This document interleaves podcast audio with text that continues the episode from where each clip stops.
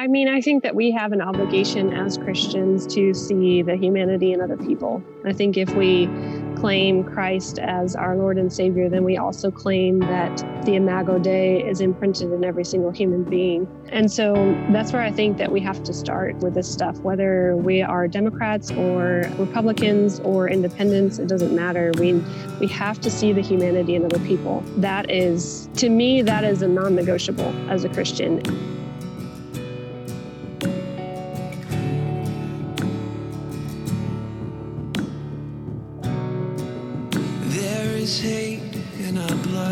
Everybody, welcome back to the show. This is, I think it's episode 102, and that is insane in and of itself. Before we get started, some announcements. Head over to the website, can I say this at church.com.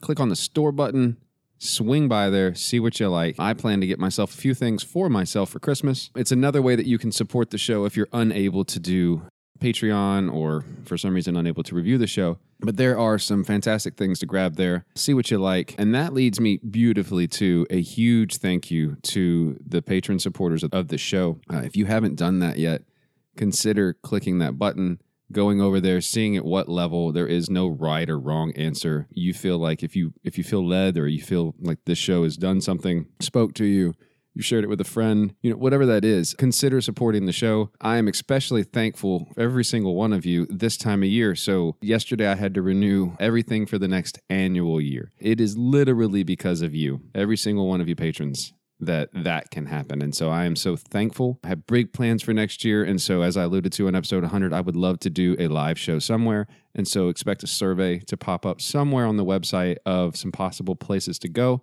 going to have to, you know, hit a critical mass to make that happen, but I would like to make that happen. And so I will make some kind of a poll or something that goes on there. But I would love to do something live and see if we can also get a guest there, um, make something special of it, way outside my comfort zone. But I'm really happy to try it. If I've learned anything these past few years, when I get outside my comfort zone, uh, special things happen, and I'm excited to try to do that. So enough of that. So if you haven't noticed, here at least in the United States, we are in the middle of a political season. Uh, know, yesterday, at recording this intro, Canada had their election, and I honestly don't know how that went. I should probably look that up. But there's so much talk about air quotes othering. You know, the people in Canada, the people in the United States, the people in Mexico, the people in Colombia or Panama or South Africa, or it doesn't really matter. The people on this arbitrary line that are humanity has drawn that says we are us and they are them, those lines matter. And they matter all the more as people start to rhetorically talk about what they're going to do to protect our country or what they're going to do to defend against someone else invading the country. But I have news for you. Those borders are arbitrary. They have come and they have been moved. They don't honestly really matter in a kingdom that has its eyes focused on something bigger, such as Jesus Christ. And so the, the conversation I had today with Gina Thomas is a conversation about that, but a reframing of it. So, what is it like to care for the children that are separated at the border? What are some of the reasons that they're separated? How is the church complicit in that? What does it mean to have human dignity? And then what do we do with all of that? Like, literally, what do I do? Because I don't know what to do. So, I really hope that you like this conversation. I hope that it moves you in the way that it moved me said this a few weeks ago on social media. This book was deeply moving. Um, I, I think there are a couple reasons for that, but so deeply moving. And so here we go the conversation about being separated by the border Regina Gina Thomas.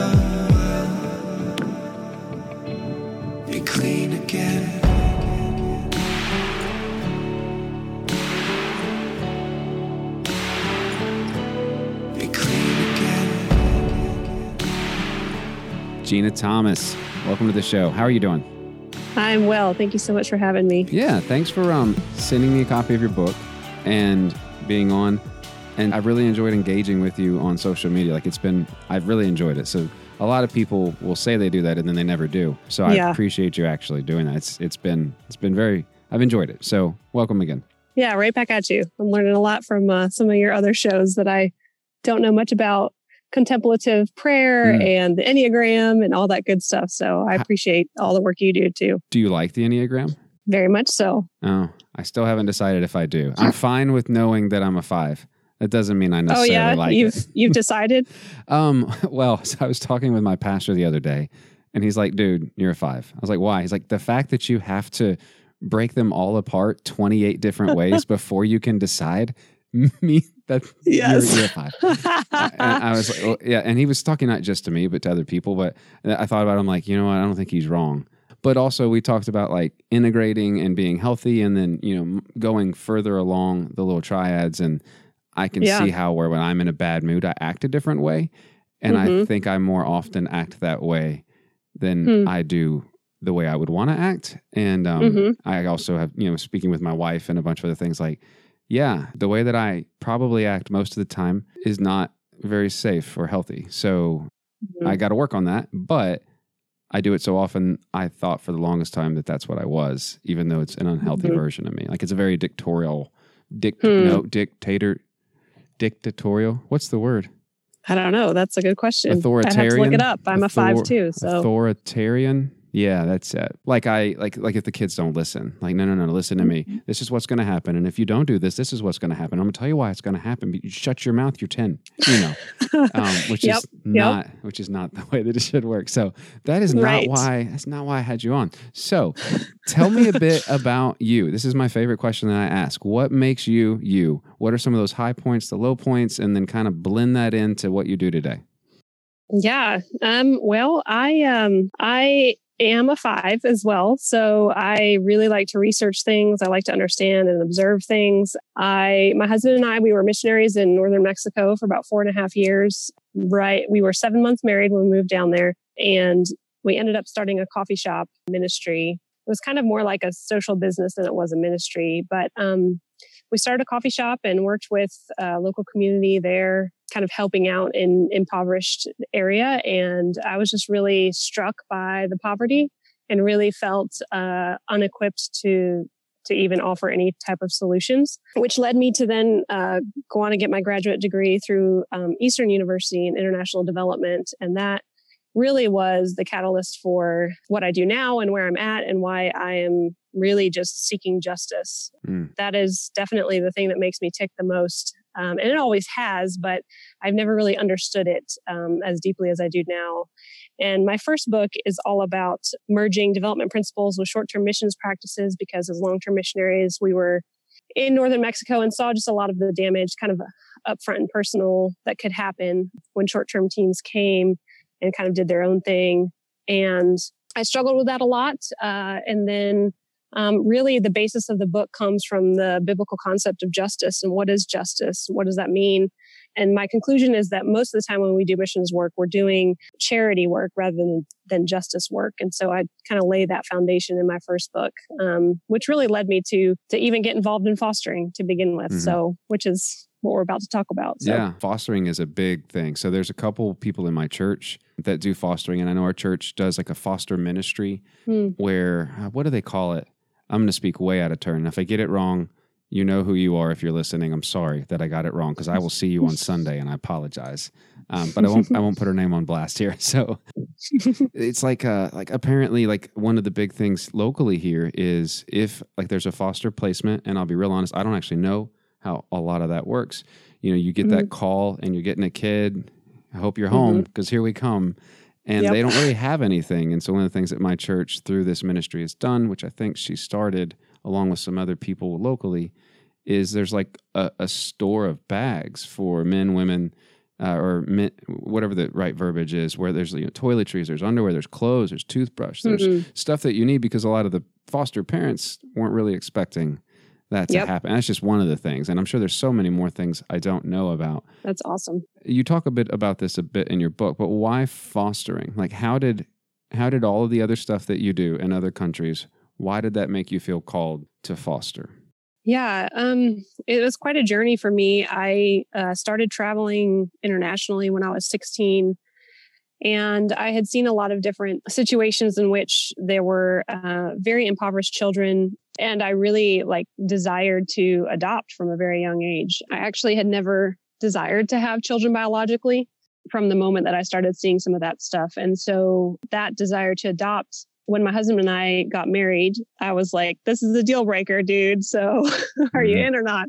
Um, and he very, very willingly said yes, um, but also wanted to compromise and wanted to, to have at least one child biologically. And so we decided after our first child that we would we would start looking to adopt. And we had our first child in mexico. And so then we started looking for opportunities to adopt. And at the same time like i said i had started the online program um, that master's degree program. And so i was learning a lot about how little i knew about the region that i lived in and that i came from. And i i realized that in a lot of my travels it was easy for me to see the needs of others when I was in another country and very difficult for me to recognize those very same needs in my own backyard. Mm. And so that whole concept of, you know, white savior life, right? As as my friend Ryan Kujas says, we're all recovering white saviors. Uh, if we can get to that point, that's the best that we can be. And I definitely believe that and feel that I'm I'm there as well. But things did not work out for us to adopt in Mexico. And when we returned to the United States, we started learning more about foster care. And really, that was from just kind of better understanding local needs and recognizing that there are vulnerable children in the United States that need uh, just as much help and support and love as uh, all the black and brown babies that I love to hold mm. and and show others that I'm holding on on Facebook, right? So I started kind of researching that and we started um, to take the classes. It took it's a 10 week thing, at least in the county that we took them in. Um, so it's a it's a pretty serious and deep commitment. And then there's like the, several different things that you have to do after that. So it's quite a long process uh, to get involved in, but it's very important, I think, for it to be so long because it's such a difficult journey. And if you're not ready and prepared for it, then it really does a lot of damage for everyone. I'll just be upfront, and I may I may take this out. I don't know. So I wrote a bunch of questions. I did want to talk about white savior, but I think in the book you call it a God complex. Mm-hmm. And I can't say this person's name, so I'm going to try. So you talk about, or you're quoting somebody that's quoting someone else of a Jayakumar Christian's God complex term that was borrowed from Jurgen Moltmann, which is funny mm-hmm. because Jurgen Moltmann is a harder name to say than the other one because of all the extra dots, but that's the one I know how to say better.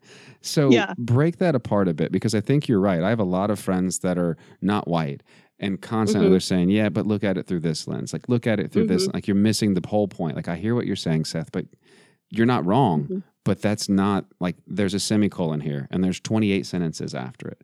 So break that that's apart right. a, a, bit of how do you view that? Like, what are we doing and how do we not do it? Yeah, um, I think um, so. That's uh, Jayakumar Christian who wrote the book. What is the book called? God of the Empty Handed. There it is. And um, he he breaks it down as you know there's these different areas in life where we kind of become the person in control the person who has all the answers and it is a god complex within us. And a lot of times i think for those who have grown up as white american um, and maybe even christians we're very much in a dominant society. And so as white americans as Christians, you know, all of these things are the majority in our country and in our nation. And uh, it's very easy for us not to see culture. It's easy for us not to see different aspects of what we look at because we're so used to being around other people who look the same as us and who also look at the world the same as we do. And so these God complexes are within us in which basically we play God in the role of other people. And I think it's easier for those who are typically in the dominant group to do this. And then the God complex in the less dominant group is one that says that you're not worthy, right? And so we have these two opposite ends of this balance beam where we're rarely ever balanced. And on one side, you know, we're saying we are daughters and, and sons of the king, right? And in in that aspect, we can do whatever we want. Hmm. Um, and on the other side of it, we're saying we are the worst sinners ever. We can never do anything right. Um, and I think that, that the gospel lays out for us a path in between those to recognize that there's a tension between that. And, and that there are times when, especially as a white American woman, I think that things are the way that they are for a reason and that they should be this way. Um, but I'm not seeing the whole picture like you were talking about. I'm not seeing um, underlying systemic issues, right? Oppression, because I don't have to. I, am the one doing that oppression, so I don't have mm. to see it. Yeah. I want to be real honest for a minute. So, the beginning, what, third of your book was really mm-hmm. hard for me to read. So, you tell a story yes. about a foster child, Julia, correct? Yes. Julia. Mm-hmm. Yeah. Yeah. And, but it's not just like her story singularly is awful. Well, again, I'm choosing to focus. There, there are other parts that are not so awful. So, Mm-hmm. can you kind of describe for those listening that eh, probably have not read the book yet, and if you Mhm. haven't, go buy it. It's it's a fantastic book, but it will and it'll hurt you, especially if you're someone Mhm. like myself that you just don't want to deal with raw emotions. Like it'll it'll hurt. Mm-hmm. I don't think that many people, especially in the West, have any idea what actually happens at the border for immigrants or migrants trying to come across, regardless of their age, but specifically for kids. Like the Mhm. struggles, the s- sexual parts, like that is just horrendous. Mm-hmm. But as you feel comfortable, what how would you try to describe that for those that haven't read the book? Mhm. Of, you know, hey, regardless of what you see on CNN or Fox News or MSNBC or Google, here's what's actually happening based on your experience. there's there's so much to it it's it's really challenging and, and i kind of feel bad in a way to generalize a lot of it but there are so many of these stories that in julia's case specifically she's from honduras and there's a lot of there's a lot of violence happening there there's a lot of um, gang activity that's really kind of taking over in a lot of ways different aspects of life and so specifically for their situation, they were coming up to the United States economically um, for economic uh, resources. And the whole point was to gain uh, enough money, gain employment to get enough money to pay for medicine for another member of the family. So it wasn't because of actual violence that they were fleeing, it was because of economic oppression. And Julia came up with her biological mother, Lupe, and her stepdad, Carlos. And when they came up from smugglers. So they had paid some smugglers $7,500 US dollars to, to come across the United States and essentially just get um, released to Border Patrol. That was kind of the plan. Um, but at the last stop in northern Mexico, the smugglers decided to to keep the biological mother as as a hostage. Uh, essentially, it turned out into to being sexual exploitation. So then Carlos and, and Julia came across the river and um, ended up in, in Border Patrol facility and then they were separated that separation is it's a little mysterious as to why they were separated but there was a, a, zero tolerance policy was happening at the time even though it wasn't public until several months later um, which the zero tolerance policy was basically the us government trying to deter families from coming up to the united states trying to deter immigrants from coming and just separating mothers and, and fathers and children right on the spot and we can talk about more, more of that in a little bit but um, Mm. Basically uh, Julia was was uh, separated from her stepdad and then went into what's called Office of Refugee Resettlement. So in the you know those pictures of the cages that you see at the border um, they really are there. They really do exist. And in the front two um, sections of the specifically the facility that i visited which was probably the one that julia was was at as well the front two sections are for parents and children. And then behind that is a section specifically for unaccompanied females. And then there's another section that's unaccompanied males. And so they all get placed into this holding cage. And within it, it kind of depends on the situation. They're not supposed to hold them for longer than uh, 20, 20 days, something like that, it, within a detention facility, whether that's specific that first one or another one that they go to after they're processed. But it just depends on the situation and the manpower that CPB has at the time. But then she was released to Office of Refugee Resettlement and unaccompanied minors who then go through them are placed with typically it's someone that someone knows within the family somehow. And so for this specific situation, it was the stepdad's sister. She was already in North Carolina. And so Julia was placed with her in what's called a sponsorship family. And Office of Refugee Resettlement, the only thing that they do uh, to close their case is within 30 days of the, the child being placed, they make a phone call and there's no telling what's going to happen on the other side of that phone call. Somebody might answer, somebody might not, um, but that's all that they are responsible to do. So again, so she was living with a sponsorship family, and the only way that we even were able to connect was because she started wandering the streets one day, and while everyone was away from the home, and the police found her. And when they found her, she only spoke Spanish. So they ended up taking her to DSS and um, our social workers knew that we both my husband and i both spoke spanish so that's how she ended up in our home Why would the goal be to get collected by CPB? Is it simply the goal would be able to get in, assimilate, and not get caught? Like, why would the goal be to be caught? well um, i guess in some situations, immigrants are then released and then can kind of live out until they are sent back. Mm. That's not happening as much anymore with this administration. But I think, in, specifically in their case, uh, I think it costs more money for to, to be smuggled uh, to the point where you cannot, you know, where you kind of avoid border patrol. That's that's going to cost more. Oh. Does that make sense? Gotcha. Yeah, yeah, no, it does. It does. Our insistence isn't a drug, ain't gonna help us forget what we've done. I don't know what to do, so I'm turning to you. The a prayer and the hope of a fool. I don't know what to do, so I'm turning to you. I die to be healed in hell. Die to be healed in hell. I'm somewhere in between it all. Somewhere in between it all. In between the cure and cause. In between the cure and cause. Somewhere in between it all. Somewhere in between. As I was reading through, and I think it's the chapter in immigration. Uh, I'm saying that wrong. I, I don't speak Spanish very well. Um, but you talk about you know as as Julia is coming up, and it's um is it Reynosa? Mm-hmm. Is that the name yep. of this? Yeah. So that name for me was so familiar, and so I pull it up on Google Maps and I just look on the other side of the border, and it's because of McAllen. And, and I texted my mom. I was like, "Didn't Nana and Papa used to live in McAllen?" And we would go down there and visit mm. them.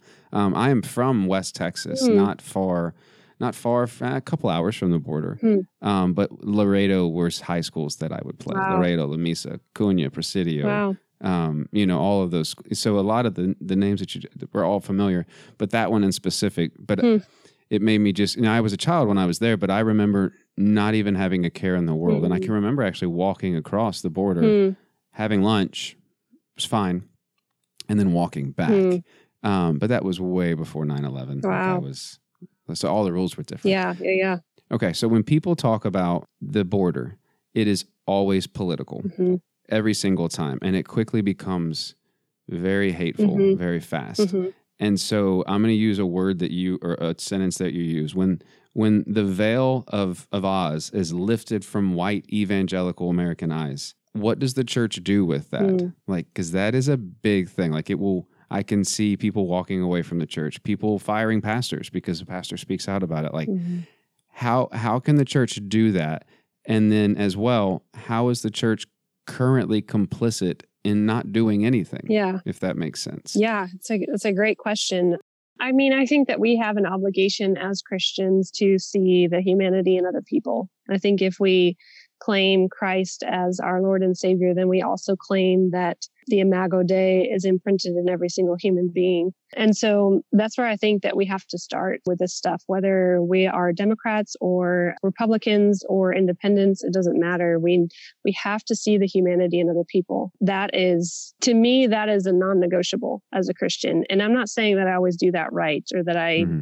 that I'm called to do that perfectly every time, but we must call each other to do that because I feel like that is a divine impression that we have um, that sets us apart from other people, from other belief systems that say that that every single human being is made in the image of God, and for that reason they have innate dignity that no one can take away. I think that's first and foremost where we start as Christians. And sadly, you're right. There are a lot of churches who are not talking about that, or if they are, it's it's very negative. I've heard stuff from the pulpit that is just so incredibly dehumanizing. I can't really believe mm. it. And so I think whether you are a church leader or just a churchgoer, it's very important that we recognize that Imago Dei and that we also use language that reflects that.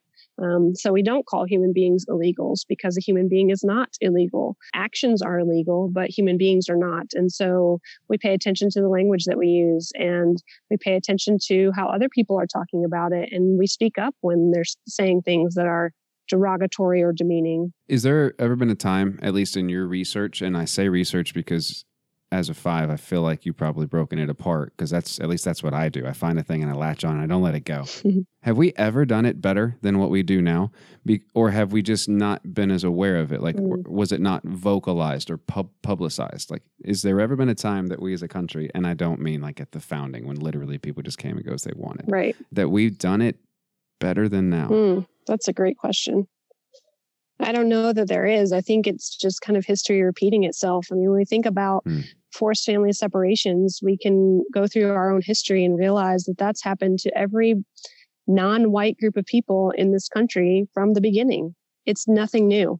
I do think that we have more visibility to it now than we ever have before, but also we have more visibility to the amazing um, Christian workers on the border who are in the midst of this and on, you know, on the battlefield every day, in and out, toiling themselves and their bodies and their families for the sake of that dignity. I saw an article and I didn't read it in full. I think it was yesterday. And so for those listening, yesterday would be August 14th, right? Yes, August 14th, where there was a minister at the border that was escorting unaccompanied minors or minors Mm, across across the border. Mm. Now I don't know what happened with that. I'm assuming he got arrested because that sounds like something that would happen. mm. But I remember seeing it and I read a little bit about it and then the Washington Post said that I had read my f- amount of free articles for the month and so I didn't I didn't pay for the rest of it. I only got three three paragraphs because, you know, why why wouldn't I want to read a great story? Thanks a lot Washington Post. Um but I, I found myself questioning, you know, would I have the gumption Mm. to do that? And I would like to say yes. Mhm. Like it's easy enough to talk here in Central Virginia and say, yeah, of course, absolutely, I would. I mean, Right. shoot, let's do this thing. Right. But I don't, I don't, I don't know that I could. Mhm. Um, Mhm. which I'm sad to admit out loud. But it's but it's honest, right? I mean, if we don't recognize that we aren't, you know, that we always will want to be better people than we are. And there Mhm. are moments in time where we just don't know. I think it's more holy to say, I don't know what I will do in that moment than to say, oh, I will definitely sacrifice my life for this person. Hmm. I would like to think that I'm a big enough man to do it, Me too. and I honestly think that I would. But I also know I have three children that are mine and a wife right. that I love dearly, and Mhm. that also matters. Absolutely. so I'm curious. So every time that I talk about immigrants from either Honduras or Colombia or any of the other what I'm going to call banana republics, most people have no idea what I'm talking about. They think that I'm talking about the clothing brand that the Gap company bought. Mm. And you talk a bit about banana republics and American capitalism's complicity in creating the reason that they're even migrating to begin with. Mhm. And most people I find have no idea what I'm talking about. Mhm. And so I have to send them a bunch of reading and then they don't read it. Mhm. So, how would you kind of break that down? Like, what is, as a nation, what has been our complicity Mhm. In even causing the problem of immigration into the country to begin with? Yeah, well, there's a couple of different things. Um, the first thing is is with the Banana Republic. So, um, you know, we we have had these multinational corporations that go to other countries and essentially exploit people there. And in the case of Honduras, there was one situation in which it seemed like a really good idea, where workers were offered a house alongside of their work, right? But then uh, the mistreatment that that followed to the workers and the exploitation that continues to happen throughout the world, especially when we are so greedy about our capitalism. That was then kind of used against them to say, you either keep this job that's a horrible situation, uh, that's treating you poorly, and you keep your house, or you lose your job and you lose your home. And so, like you just said, you know, you have a family and you have a life that you're trying to protect as well, that you're trying to maintain as well. And so, for these workers, that life was kind of juxtaposed next to, you know, good working conditions. So it really uh, the the level of greed and oh gosh, just the exploitation that we do to immigrants, and especially even in the United States when they come into the United States, uh, especially those who don't have papers, it's so easy for their employers to exploit them because the threats are just, hey, well, if you don't do this, then I will report you to ICE, right? So Mm. these these horrible working conditions that maintain the comforts that we have in in this world have perpetuated this the cycle and it's and it's really sad you know we we often talk about as americans as white americans we often talk about how capitalism is the best right but when you really dig down into it it's just as greedy as every other type of government sadly I don't know that there is an ungreedy type of government Yeah. because there's people that That's there's right. people that run them. Um, I'm sure they're all in their most altruistic form Mhm, good mhm. as a thought. As a thought, that's right same thing you can make the same case for the church Yeah. you know, good as as a thought and then we really screw it up all the way back to i was using this example the other day of i was talking about gun rights with somebody which is way off topic and he's like well you know this, that, and the other. And then, you know, why did Jesus, you know, why, why, if he didn't want us to be armed and be able to use that, blah, blah, blah, why would he tell, you know, the disciples to get a sword and then come? I was like, you're reading that wrong. Like, literally, I'm going to pray. Don't hurt anybody. Like, just hang tight. I'll be back in a minute. I'm going to need, I need to go talk to God for a minute. And, and then to come back and the guy lops his ear off. And we both know you don't aim for an ear. Right. You aim for a head and you get an ear. Right. You don't aim for an ear. And That's if you right. are, man, props to you. That's that's marksmanship. and then and then Jesus has to apologize and look at him and be like, That's not what we're doing here. What's wrong Right. with you? That's right. You're missing the whole point. And I think so often church misses the whole point. Mhm. Um, you referenced someone that I have spoken to in the past, but I'm curious your take on it. And so, uh, Kathy Khang, who talks about you know assimilation and raising your voice, now she takes it in a different direction. But I want to kind of get your thoughts on. Let's assume that things go perfectly. Let's assume five years from now the administration is in such a way that we actually genuinely think people matter just because they happen to be people, Mm. and we let them come in. How do we allow people to enter our culture without losing their own and without losing ours? Or is that even the wrong way to frame the question? I mean, I think that we're we're dealing with this in all different aspects of life right now, uh, especially when we talk about diversity in the workplace and diversity of thought um, in, in the church. Right, trying to create safe spaces without uh, making sure that people assimilate to your dominant culture. Hmm. And you know, I talk about this a lot in the book, but it was so difficult to do that uh, with Julia in our home because our home was our culture, right? Um, and just kind of realizing so much of when I then went to her home in Honduras, uh, I saw things that I thought, oh, wow, this is why. Like, for example, going to the bathroom, it wasn't a big deal to leave the door open for her, but it's a huge deal for us as foster parents with a, a male child in our house as well. And, uh, you know, at, at her house and her home, that's not something that, that you have to do regularly. And so, kind of recognizing that there are different cultures, I think, is first and foremost. I think Daniel White talks about, is that his name? Talks about um, how easy it is for us as white Americans to not even realize that we have a culture. And um, it's so Mhm. important for us to first and foremost recognize that we do, uh, recognize Yeah. that it's the dominant culture, and then start kind of seeing things through other people's eyes. And I think step one in that direction is becoming friends. It's relationship. Uh, that's what justice really is to me is, is relationships. Yeah. And so recognizing that and seeing like, hey, for my Honduran friend, it's not a big deal. For a seven year old to be cooking supper, it's just not. But for us, that seems incredibly strange. And that shouldn't happen. Well, why should it not happen? Like, then Yeah. kind of go through those those things. And I think in order to do that, especially in the church, we have to we have to really understand what the gospel is and what it isn't, and how much our culture has co-opted what we think the gospel is. Let me break apart that last part. A lot of people say what the gospel is. What isn't it? Hmm. the gospel is not white Jesus. I think that's I think that's the biggest thing that we need to recognize is that the gospel came through a brown-skinned, marginalized man who, like you said, was nonviolent. Hmm. And his idea of power is the complete opposite of my idea of power and always will be. And I will always have to recognize that and work against Hmm. it and understand that humility is power. Yeah, for the people not listening in the back, rewind it 15 seconds because Gena is preaching at the moment. so just rewind it and then come back to here. I always been told, if you love it, then you gotta let it go. If it comes back, then it's meant to. If it don't return, then it's bad for your soul. I always been told, despite what we think we all know, there's more good than bad out here. I think you're good for my soul.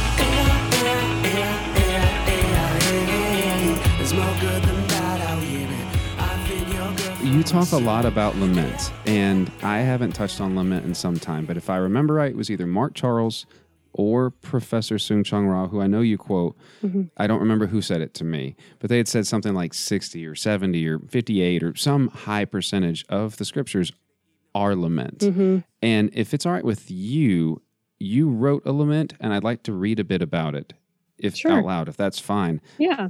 and then kind of get your take on what does that look like as a nation as we lament? Because we have a lot to lament for. I mean, we've Mhm. got a mass shooting every day, basically. I Mhm. saw, I saw, I actually saw at a store the other day, or an online store, I can buy a bulletproof backpack for my kids. Oh my gosh. How fantastic is that? That that's a thing. Wow. Um, and I hope the sarcasm is dripping through the microphone for that. Mm. But there is so much to lament, so much to lament. Yes. And so here is what you wrote. Uh, let me find it. I lament for the adulting you had to, and you're talking about when someone left your home. I believe her name is, hold tight, and I'll get it, Karen. I lament for the adulting you had to do at such a young age, for the bonds that must get prematurely cut, for control you should have over your life but don't, for decisions made without your input, for the environment you had to grow up in, for the foster put before your name, and the prejudice that will come from it. And then you go on, and it is beautiful and gripping. But how do we wrestle with lament, both personally and in our families, and then in our churches? And then what do we do with that? Because that's a Mm. lot of emotional energy that will Mhm. just get wasted into nothing. So, Yes. what do we do with all of that lament? Yes. Individually, I think it's important, you know, especially speaking, both of us are fives, it's important to feel the emotions that we feel. Uh, I think I have to personally tell myself, don't not feel this right now. And I think it's easy for me to feel the pain of other people sooner than I can feel my own pain. Um, I don't know that everyone is like that, but I feel the pain of the world sometimes, um, and I'm willing to feel that pain more than I am willing to feel my own pain. And and I'm not saying that that's necessarily a byproduct of white evangelicalism, but I will say that there's definitely that was definitely an influence um, to that. Is that you know you're not allowed to cuss, you're not allowed to cry, you're not allowed to. Um, if you do cry, you cry in private. If you're a woman, it's okay if you're emotional. If you're a man, it's totally not okay. Never, ever, ever are you allowed to be emotional. And, you know, even when, like, when I was thinking about some of the different black men who had been shot recently and like several different ones of police brutality, one of the moms was just crying and weeping over it. And it's important to listen to that. It's important to hear through the cuss words. If they're there, that's totally fine that they're there. Like, hear what she's saying behind that and don't just turn it off and say, oh, it's just a mother mourning a death. No, there's a lot more to it than that. And so I think individually we have to recognize where we're at personally, but then collectively as the church, I think uh, we need to make more space for lament. And it's easy in this world, in this like current social media world, to kind of show everything that is wonderful and good and nice. And um, on Instagram, right, everything needs looks perfect, and we don't show our bad hair days, right? We don't show our big zits that that pop up on our forehead. Every day is a bad hair day. Look at this hair. Look, you're already one step ahead of the rest of us. um, but I think I quote Gricel Medina in there where she talks about how we should be allowed to be ugly in church, right? We should be allowed to have these moments where we just break down. Um, and it's okay to have an ugly cry and it's okay to to weep with someone else when they're weeping and the certainly the bible tells us to do these kinds of things professor uh, Soong-Chan Rah talks a lot about the triumphalism of the American evangelicalism, right? And how easy it is for us to have praise songs and hype songs and all that kind of stuff, but not to really sing through lament and kind of use lament as a way to process our spirituality. And uh, Yeah. I think it's very important for us to do that. And so, last question on lament, and then I want to end with something that I think could be a call to action. Maybe, maybe it isn't. Who knows? If a church, shoot, your church, my church, the church, just there's a church literally I'm looking at across the street, a Presbyterian church. If they could somehow figure out how to embrace lament, assuming they didn't lose every person that went to that church, because I think that that would probably change the congregation base. Yeah. What do we do in the communities that we're in with that fuel? Like Mm, with that reservoir of emotion like what are some things that we can pour it into or what are some organizations either at the national level or the local level or the state Mm. level that we can pour that emotion into Well, I think that um, if I could give only one piece of advice, it would be to recognize that people who have been oppressed regularly understand lament a lot better than I do, a lot better than we as white evangelicalism does. And so if we can find those churches in our community because they're there Hmm. and partner with them and pay attention to what they're lamenting over and what ways that they are not being treated fairly or the imago dei is being demeaned in their lives then i think that's probably the most powerful thing we could do because they are part of our community and we need to be connected to them and learn from them. The last question is political on purpose because okay. I also realized that I did not say the name of your book. And so let me do that real quick.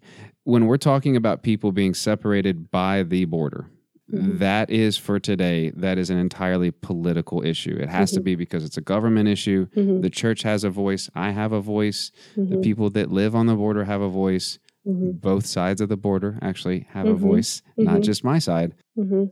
So you quote someone named Sarah Quezada. I said mm-hmm. that right. I think yeah. I said that right. Um, yes. That she says the inherent problem of border patrol is that we are addressing a humanitarian crisis with a national security response. Mm-hmm. Yes. How should we then address it? Mm. Yeah. Like what what should we like if you were the mm-hmm. person, I don't think it actually is the president. The person in Congress that goes, "Whoop, we're done." Yeah. What would you change because you have a touch a pulse of it that a lot of us don't. Mm-hmm. Being that you've been there, mm-hmm. you foster children that have been there, you, know, mm-hmm. you have a different viewpoint. Yeah, um, I think if I were uh, in a position of, of national leadership, then I would go to the border and find the organizations who are already working there and I would have conversations with them. There's there's this amazing uh, sister Norma. She's an amazing Catholic nun who works there. Uh, I believe it's in McAllen, and runs a shelter, a migrant shelter, to help um, those who are being released but have to then go back and report to their court date. And there's there's all kinds of other organizations who are working along the border. I have a whole list of resources on my website, genathomas.com, G-E-N-A thomas.com backslash resources that kind of goes through an actual list of things that people can do. But I think first and foremost, like find where people are actually being treated like human beings, uh, again, in that image of God, and go replicate what they're doing. So you just said the website. Where else do people go to find your stuff? And I can't remember the due date of the book. October what? October 29th. 12th. Dang it. I knew it had a two. It really had only four or five options and I missed all of them. Um, October 29th. So um, that will be available everywhere that fine books are sold. That's one I stole that from somebody, Luke Mooresworthy, I think. But I like to say like fine books are sold there. That's where you'll find that. Yeah. Um, and I'll make the same commitment to you that I've made to a few people. As I walk through like Books a Million, if I see it, I'm going to move it to the end cap because oh, that's thanks. my commitment. That's my commitment to you. Someone will oh, probably man. fix it later, but I don't care. Full service podcast host right here. This I'm, is awesome. I am addicted to books, and so if I already have it in my hand, right there. Awesome. So, awesome. Um, but where would you point people to to engage with you, to yeah. converse about the book with you, to, to possibly have disagreements with, like yeah. whatever? And where yeah. would you point them to? Absolutely. So, best place to find me is on Twitter, um, Gena L. Thomas, G E N A L Thomas. And then that same handle on Instagram, Facebook, all the places. Um, but I'm trying to quiet my life a little bit more and not be everywhere. So. Twitter hmm. is the place to find me. Well, thank you again, Gena, for coming on. Thank you. Call me by your name.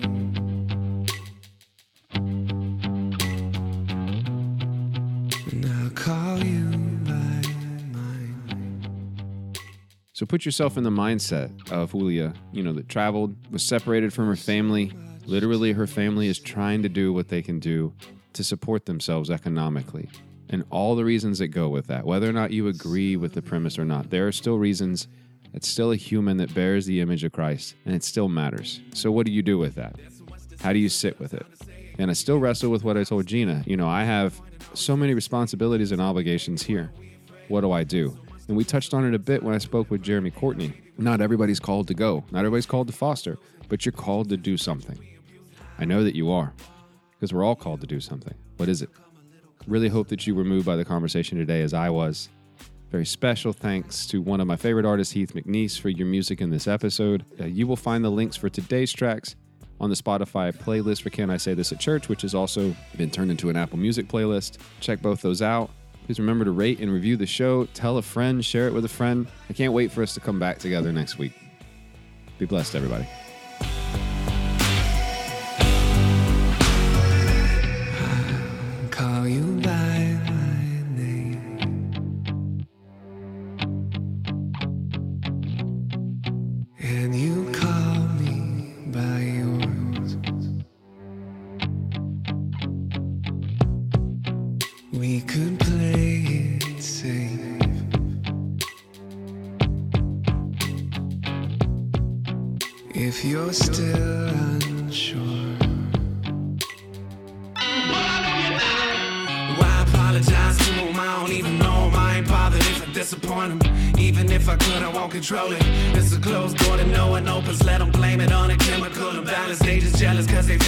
stagnant. We ain't the ones descending into madness. We the ones that rose above the average. Why?